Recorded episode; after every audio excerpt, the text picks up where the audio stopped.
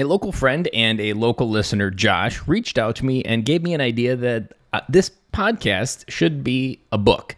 Now, he's going back to the beginning, which is a lot of episodes, so I commend you, Josh, for going out there and going back to the beginning and listening to all this. If you figure anything out that I missed that maybe I haven't figured out or any themes or things that I'm connecting together, please reach out to me.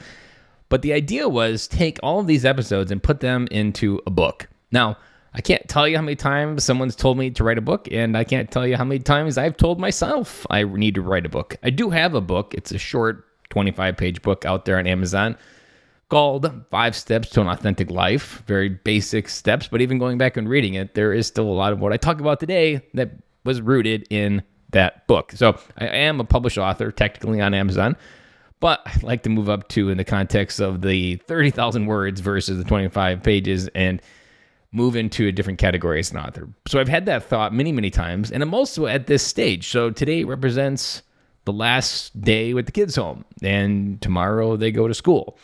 So the question is, as I move into my new season of house being quiet for the entire day and my thoughts and ability to work and go towards things being different, where do I put my time?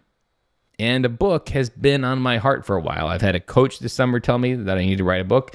I've had many people over the years tell me I need to write a book. And the question slash maybe excuse, and I would put it probably at 60 40, 60% maybe being excuse, is I've always said, not right now.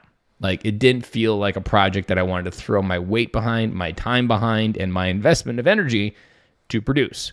Now, ultimately, what I also told myself was a book isn't going to solve all my problems. So I also didn't want to do that because I also would tell myself that there are other ways to solve this problem. I just need to go keep doing what I'm doing. But at the same time, I really would love to have a book. I would really be able to love to send something out or to do and hold stuff up in social media and say, hey, I got a book. Go ahead and buy it. So if you have been wanting me to write a book, if you think this podcast should be a book, if you would rather me pick a particular episode and go way down the rabbit hole and write that book on that episode, I need your help. I need you to tell me where you would love my energy to go. And if it's not a book, what should I be putting my energy towards?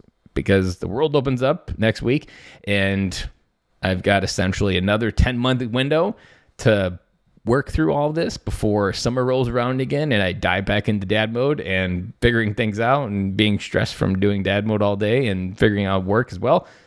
So, where should I spend my time? I'd love to hear your thoughts. You can reach out to me and drop me this answer on a couple different places. You can send me on Instagram at Ben underscore Killoy. I'm on LinkedIn, Ben Dash Killoy on LinkedIn. Or my email is probably the simplest way, ben at benkilloy.com. By the way, all of these are in the show notes for this episode as well. So I'm asking you, and I would love to hear your thoughts. Reach out, let me know. How would you like me to continue to show up in the world and move beyond just a simple daily podcast? I feel like a book is there, but I would love to hear your thoughts as well. And as a longtime listener and a person who hears a lot of things that I say and I often don't see and hear and connect everything that I say because it's my own mind and it's very difficult to do, let me know what you see that I don't see and let me know where I should put my time to it. That is it. I've rambled on enough about asking where I should put my time. So I will talk to you guys again tomorrow.